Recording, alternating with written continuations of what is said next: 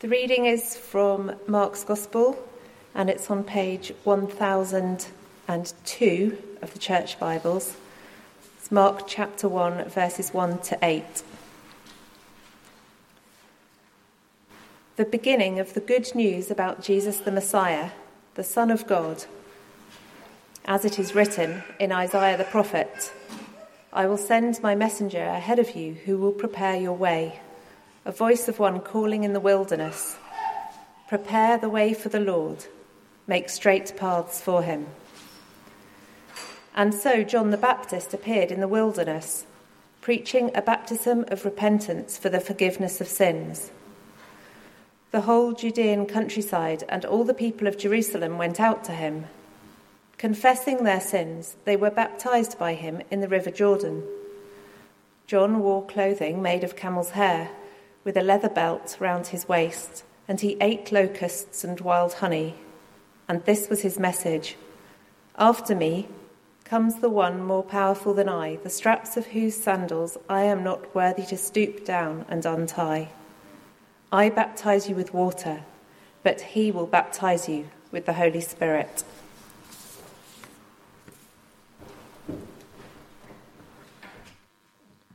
Well, good morning, everyone. It's uh, wonderful to be here and a real privilege uh, to be able to uh, be preaching here this morning. Um, if you haven't met me before, my name is, oh, a bit of amplification. Uh, my name is Tom, and uh, here with my wife Jess and our family, and uh, we just want to say how thankful we are for the warm welcome that we've felt here since arriving. Um, it's, a, it's not an easy thing to come from Australia to England with three little kids, but it was it's made so much easier by all of you who've just shown so much love, um, making meals, giving us furniture, and uh, just um, getting to know us. So we're very thankful for that, and we look forward to getting to know. If you haven't met you before, uh, please come and say hello afterwards. Let me pray. Loving Father, we thank you so much for your word. We thank you that you don't leave us in the dark but that you show us the truth. We pray that this morning uh, you would soften our hearts so that we are ready uh, to hear what you have to say to us. We pray this in your Son's name. Amen. Uh, well, uh, as Simon mentioned, we are starting a, a new series this morning, uh, the Gospel of Mark. And if you are new here with us, it's a great time uh, to, to be here because the Gospel of Mark is a fantastic um, uh, introduction, fantastic explanation of who Jesus is, of why he came, and, and of how we should respond to him. Um, so uh, I hope uh, that if you are new, that you will continue with us over the next few weeks uh, and, and, get to know more about Jesus. Now, the question that we're asking this morning is Are you ready for Jesus? Are you ready for Jesus?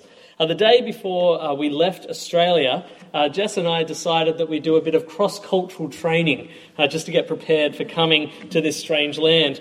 And so uh, we, we, went to see the new movie Downton Abbey. We thought uh, pretty much all of our knowledge of, of the UK comes from Downton Abbey and Escape to the Country, which has seemed pretty spot on at the moment. that's pretty much it. Uh, but uh, it, was, it, was a bit of fun. And for those who haven't seen it, uh, the premise of the movie uh, was that the king and the queen were coming to stay at Downton for one night. And the whole movie was about the house preparing for the king coming to stay with them. And so downstairs, they're fixing the boiler, getting the food ready, fighting over who gets to serve who. And uh, upstairs, they're plotting and scheming about an inheritance and a lineage and all good Downton Abbey stuff. Uh, but the whole movie was about people getting ready for the arrival of the king. And that's really what we see uh, at the beginning of Mark's gospel. The beginning of Mark's gospel is all about preparing for the arrival of Jesus. And so the question that we're asking this morning is Are we ready? Are we prepared? And to prepare us, Mark gives us a real introduction to this gospel uh, he kind of gives us the big ideas of, of, of, this book that we're going to then trace through as we go through over the next few weeks, uh, the start of Mark's Gospel. And there are really three big ideas that he explores at the start uh, in these opening verses. Uh, we'll see who Jesus is, why he's come, and how we should respond. Uh, so let's, uh, if, if you've closed your Bibles, open them uh, back up, and we're in Mark uh, chapter 1. And uh, let's have a look at the first thing Mark wants us to know, which is who Jesus is. Let's have a look at that first verse. The beginning of the good news about Jesus the Messiah, the Son of God. Now, there is a lot in that one verse. Uh, it is jam packed, and I think we could do a whole sermon just on that verse. We could do three sermons on that verse. Don't worry, I won't. Uh, but uh, there is a lot in there to unpack. But the word that I want us to focus on to start with is the word good news, or the phrase good news, uh, what is a literal translation of the word gospel. Uh, and I think it's important that we understand what Mark means when he says good news, uh, because we, we, we, can get it wrong.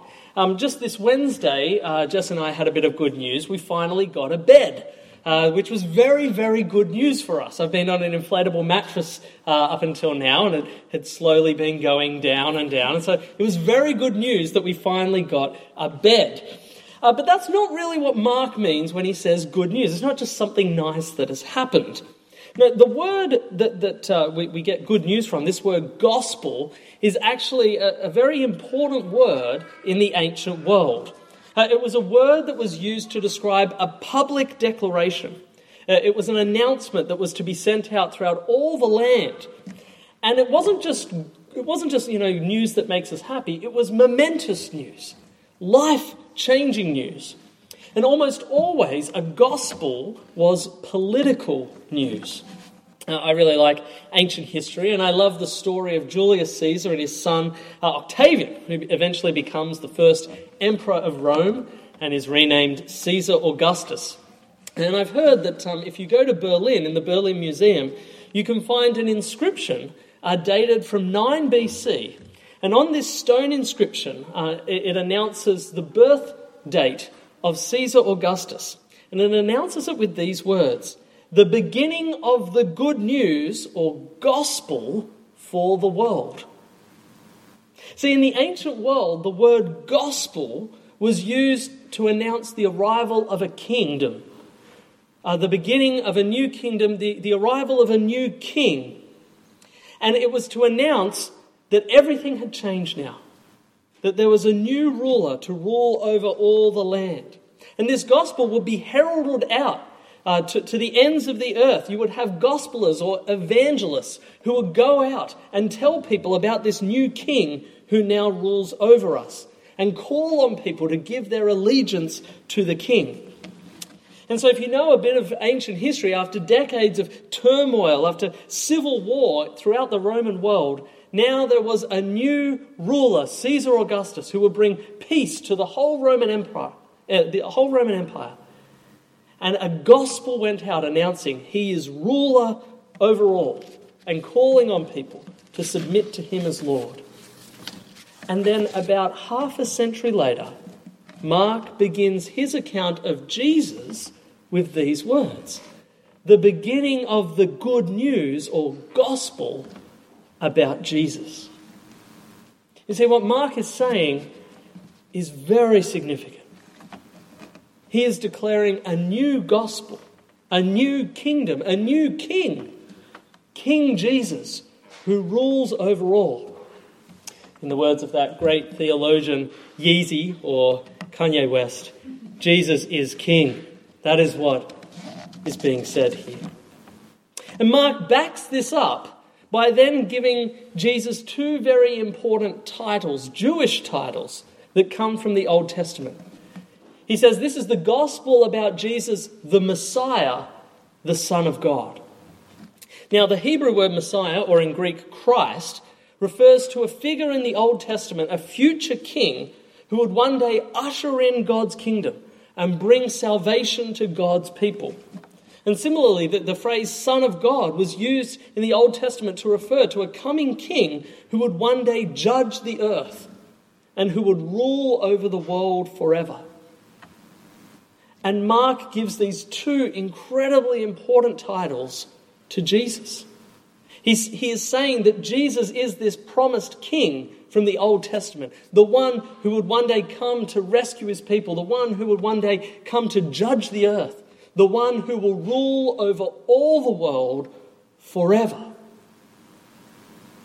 And so, in the, this opening verse of Mark's Gospel, Mark is taking language from both the ancient Roman world and from the Hebrew Bible to help us to understand who this man Jesus is. This is the gospel of Jesus. It is an announcement of a new kingdom, a new king, of someone who now rules over everyone and who calls on you to give him your allegiance. And this is the Messiah, the Son of God, the promised King from the Old Testament who would rule over the world forever. Uh, as uh, some of you know, the reason that we've come here is that uh, I'm studying at Cambridge. And one of the crazy things that I've discovered uh, since starting uh, to study is the number of different things that you can get involved in there. I mean, if you tried to get involved in even a tenth of what they offer, you'd never get anything done. There's so many different things you can get involved in. And, and, and, and, and I'm just being kind of bombarded with emails every single day about all these things I should attend. There's Choral Evensong, Extinction Rebellion rallies, Hegel Reading Group, the Vegan Society, a lot of things, a lot of things to get into if you want at Cambridge. And I think for most people, Jesus kind of fits into that category. Uh, people think that being a Christian is a, a, a bit of a lifestyle choice. Uh, it's an event or, or, or, it's a group that you can join if that's something that interests you, if that's something that you're into. And I think that's how people think of Jesus. That's how people think of Christianity. It's just, it, it, if that's what you're into, that's great. You know, I play rugby, she does yoga, he goes to church. And, you know, good on him. That's great. I'm glad he likes it. Not for me. Oh, doesn't really interest me. But if, if you get something out of it, if you like church, all power to you. That's great. I think that's how people think of Jesus. But Mark is saying that Jesus is not just a lifestyle choice. He's not just someone that you opt into if that's what floats your boat, as we might say in Australia. No, Jesus is someone that is of highest significance to every single person here today. Mark is giving us a declaration of a life changing, world shattering event, of news that changes the lives of everyone, everyone back then, everyone today. He is saying Jesus is King. He is King of kings and Lord of lords.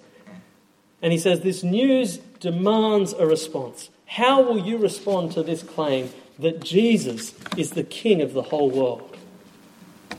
Well, that's how Mark starts with this incredible verse to tell us of who Jesus is. But he goes on to then show us why Jesus has come. And to do this, he, he takes us back to an Old Testament quotation, a prophecy from the Old Testament, uh, the, from the prophet Isaiah. And we see this in verse 2. As it is written in Isaiah the prophet, I will send my messenger ahead of you who will prepare your way, a voice of one calling in the wilderness. Prepare the way for the Lord, make straight paths for him. Now, we'll get to the messenger bit in a moment. That's John the Baptist, and we'll have a look at him in just a second. But to start with, I want us to think about this word that's used uh, in this prophecy, this key word, the wilderness. Because we're told that the voice was crying in the wilderness. Now, since coming to England, I've discovered it's a good time to be English and it's a bad time to be an Aussie. Uh, yesterday was a very good time to be English.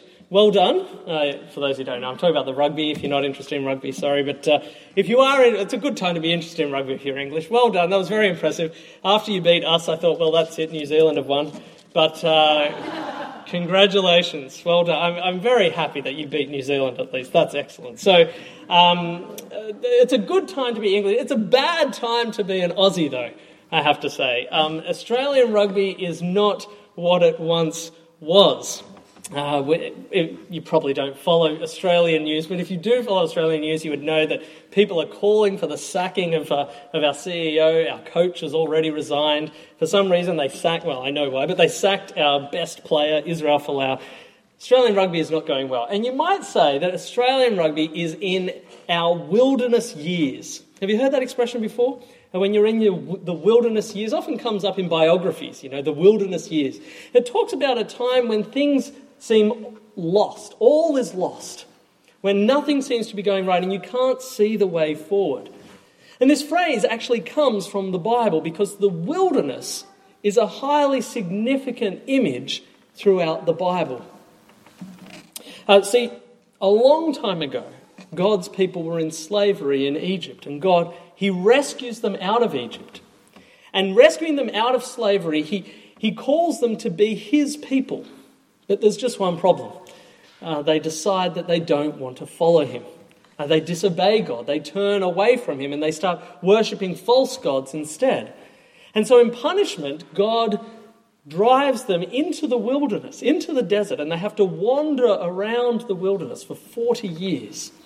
And this, this picture of the wilderness, it's a picture of a time when you are far away from God, when you are under God's judgment, when you are lost and you can't see the way forward. But God uh, hasn't given up on his people. He loves his people, and so he calls them uh, out of the wilderness. He brings them into the promised land. And he tells them, if, if you would obey me, if you would follow me, then things will go well for you. But there's just one problem, and that is that they still don't obey God. They still decide to go their own way, to live life their way instead of God's, and to follow after false gods. And so, what does God do? Well, again, He drives them out of the land, and they are now in exile. And their exile is described again as these wilderness years. This time where they are far away from God, under God's judgment. And at this time when they're in exile, because they have disobeyed God, God sends a prophet, the prophet Isaiah, to speak. Well, he, he talks about their, their exile, and he speaks about this time that they are in the wilderness, and he says, well, God says a promise. He says, I will send my messenger ahead of you who will prepare your way, a voice of one calling in the wilderness. And what Isaiah is prophesying is that there will be a time, there will come a day where God will come back to his people, when he will call them out of the wilderness, where he will bring them out uh, of their judgment. And of course, what he's talking about and what we heard in, in the reading before from Isaiah is the forgiveness of sins. Isaiah prophesies about a time where God will forgive them for their sins, bringing them out of the wilderness and back to himself. And this is a pattern that we see all throughout the Old Testament. That when we sin, when we reject God, when we say to God, I don't want to live your way, I'm going to live my own way instead, we are in the wilderness. We are far from God and under God's judgment. And yet, here in this prophecy of, of Isaiah, we're told that there will come a time when God will come and forgive us for our sins. And how does Mark begin his gospel? He begins by reminding us of this prophecy.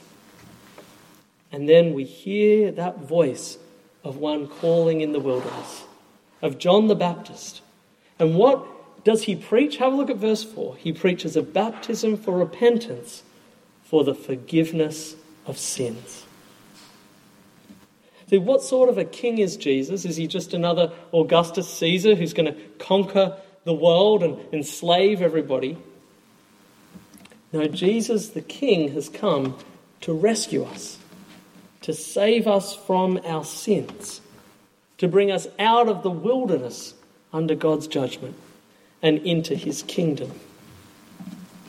Uh, as we prayed about earlier, I was shocked, as I'm sure all of you were, to read in the news about the 39 people, 39 souls found in a truck in Essex. And I can't begin to imagine the kind of evil uh, that leads to human trafficking, to, to stuff people in a container like that and allow them to suffocate to death. And yet, that, that's the world that we live in. We, we mustn't ever shy away from the realities of our world. This is our world. And um, when we think about it, just think about what kind of a world we live in where millions of people are desperately taking these risks to just come to a country like this. And I think it reminds us that it's not hard to see that our world is in the wilderness. It is a world under sin, a world that has rejected God and gone far from God and has made such a mess of it. Of course, it's not just out there, it's, it's, it's in this country as well, it's in Australia, this evil. It's in our own communities, if we're honest, it's even in our own hearts. And yet, in this wilderness, a voice cries out Prepare the way for the Lord. Jesus has come to rescue us from our sin and to bring us into a kingdom so unlike our world, out of the wilderness. Well, Mark is preparing us. He's told us who Jesus is, he's told us why he has come. Finally, how should we respond? And this is where we get to John the Baptist. John the Baptist was the messenger that Isaiah spoke of, and he really had one job it was to prepare people for the coming of the king. And John does this by preaching, he does it by proclaiming a message. And his message is very simple. This is his message turn to Jesus. Have a look at verse 4. And so John the Baptist appeared in the wilderness preaching a baptism of repentance for the forgiveness of sins. Uh, that word repentance, it just means to turn around or to turn back. Uh, in Australia on the motorways, there are these big red signs, very big red signs, and the big red signs say, wrong way, go back. Uh, and if you ever do find yourself in Australia and you see one of these signs, you'll be in a bit of trouble because these signs are the signs you see if you go onto the motorway onto the wrong side of the road uh, and you're heading at 70 miles an hour in the wrong direction towards oncoming traffic. And that is exactly what John is doing uh, as he comes uh, preaching. He is holding up a big red sign that says, Wrong way, go back. Uh, the world is headed away from God in our sins. We've turned from God and we are in the wilderness. And John is holding up this sign saying, Wrong way, go back. That's what repent means. Turn back. Turn back to Jesus. And John promises two wonderful things that will happen if we do this, if we turn back. The first is that our sins will be forgiven. That's what we're told. He preached a baptism of repentance for the forgiveness of sins. The whole Judean countryside comes out confessing their sins because they know that if they turn back, they will be forgiven. I think when I talk to people uh, who don't go to church or who aren't Christians, and, and, I invite them to come along to church or to find out more about Jesus, I, I think one of the biggest barriers for people is that they think that they have gone too far, that God won't want anything to do with them, that, the church would never accept them. If, if you knew what I was really like, no, no, I, I, I could never come back to God.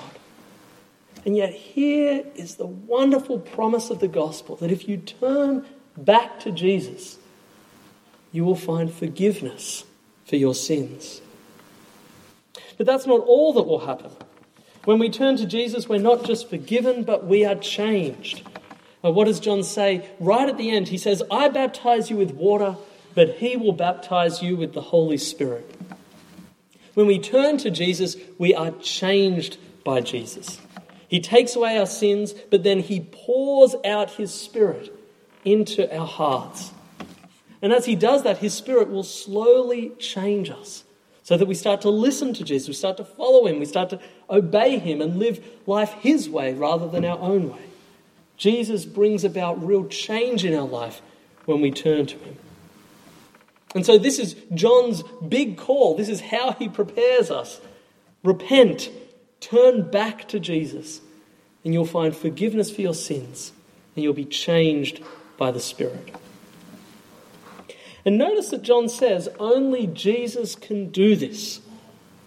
I love how John the Baptist is constantly pointing away from himself and towards Jesus. Did you notice that? Yeah, he says, I, am not worthy. The, the one who comes after me is far more worthy than I am. I, I can't even untie the, the, the sandals, on, uh, the, the, laces on his shoes. Well, he doesn't have laces, does he? The, the straps on his sandals. I can't even untie that. He's so much more worthy. And he says he's so much more powerful. Now, why is he saying that? Well, it's because John knows that there is nothing he can do to help all these people who've come out to him. He's utterly powerless. But he knows that there is someone who can help them Jesus. And so he's constantly pointing away from himself to Jesus because Jesus is the only one who can forgive them for their sins. Jesus is the only one who can give them the Holy Spirit. John's ministry of, of baptism, it was with water. It, it was a sign pointing them to Jesus, but there was nothing magical about the water. The water wasn't going to do anything for them. No, what they needed was Jesus. Only He could forgive. Only He could give the Spirit. And I think, just as an aside, that is a helpful reminder for us who trust in Jesus, isn't it? That our motto in life must always be I must decrease, He must increase. Because we actually can't do anything on our own to help those around us. That if we truly care and love about our neighbours and, and, and, our workmates and, and, and our family members, that what we need to be constantly doing is pointing them to Jesus. This is what John is saying. Only Jesus can help. Um, many of you would know Mark Smith, uh, who's now the Dean uh, of Clare College. Uh, and that just so happens to be the college that I'm at uh, in, uh, in Cambridge as well. And it's been really lovely to meet Mark and to get to know him. Uh, and it's an amazing opportunity that he has, actually. He, he runs a chapel service uh, three times a week. Um, and what shocked me when I met up with uh, Mark was he said, People come along. I was like, Unbelievable, I can't believe it. Lots of people come along. Uh, but, but, but then I found out the reason they come along, it, it's, it's not because they long to hear the word of God, uh, but because Clare has quite a good choir. And uh, people really love to hear the choir, they love to hear uh, the, the beautiful music. And you know, I think that's nice. That's nice that there's a good choir, and uh, I, I like good music as well. But wouldn't it be a tragedy if someone goes along and hears this music but misses what it's actually all about. That they miss the very one who can actually help them. See, as beautiful as the music is, uh, it can't save you. As beautiful as the architecture might be, it can't help you. And the only one who can help us is Jesus. And so, John points away from himself, away from everything else, and says, Go to him because He can forgive you, He can change you by His Spirit. Well, what should we take away from all of this today? Uh, I'd love for you to uh, do something for me. Turn with me uh, a few pages over to Mark chapter 8. Mark chapter 8, verse 29. Uh, this is smack bang in the middle of uh, Mark, and um, right here in the middle, Jesus asks his disciples who they think he is. Have a look with me at verse 29. It's on page uh, 1012. Jesus asked, But what about you? Who do you say I am? And Peter answered, You are the Messiah. Uh, just flick over a couple more pages to Mark 15. Mark chapter 15 and verse 39, it's on uh, 1023. This is where Jesus has just died on the cross. And we're told a, a Roman soldier was there witnessing it. Verse 39 And when the centurion who stood there in front of Jesus saw how he died, he said, Surely this man was the Son of God. Isn't that interesting that Mark points to two people, a Jewish fisherman and a Roman soldier, and he shows that after everything that they saw of Jesus, after everything that they heard, they each came to their own conclusion that Jesus is the Messiah, that he is the Son of God, that he is King. And they turn and bow the knee to him. And what Mark is doing in this gospel is he's inviting us to join these people on their journey of discovery as they come to see who Jesus is. Let's say, I, I, don't know where you're at. You might be new here or you might have been here for a long time and, and you're still a bit skeptical uh, about all this Jesus stuff. And you, and you think, well, I don't really know if I believe any of this. And if that is you, you're so welcome here. You're very welcome it's wonderful to have you. Uh, or, or you might be somebody who's been here a long time, been a Christian a long time, but maybe you're feeling a bit flat in your faith. You've sort of heard it all before. You've thought, yep, Tom, those three points, I know it all. Thank you. That's fine. Uh, but you're just feeling a bit dry in your, in your walk with Jesus at the moment. If that's either of you, what Mark is doing in this gospel is he's inviting us to go with him on this journey of discovery, or perhaps a journey of rediscovery, of seeing who Jesus is and why he's come and how we should respond to him. And Mark will call on each of us to make our own decisions. Who do you say that he is? And will you turn? Will you repent and come to Jesus? And I want to invite you to join us uh, over the next few weeks as we go through uh, the Gospel of Mark. I want to invite you to come to your own conclusions on Jesus. So let's pray. Loving Father, we thank and praise you for your Son, Jesus Christ. Father, He is our King, He is our Lord, and we thank you that He came to save us from our sins. Father, we pray that this morning our response uh, would be the same as what John calls that we would repent for the forgiveness of our sins. And we ask this in your Son's name. Amen.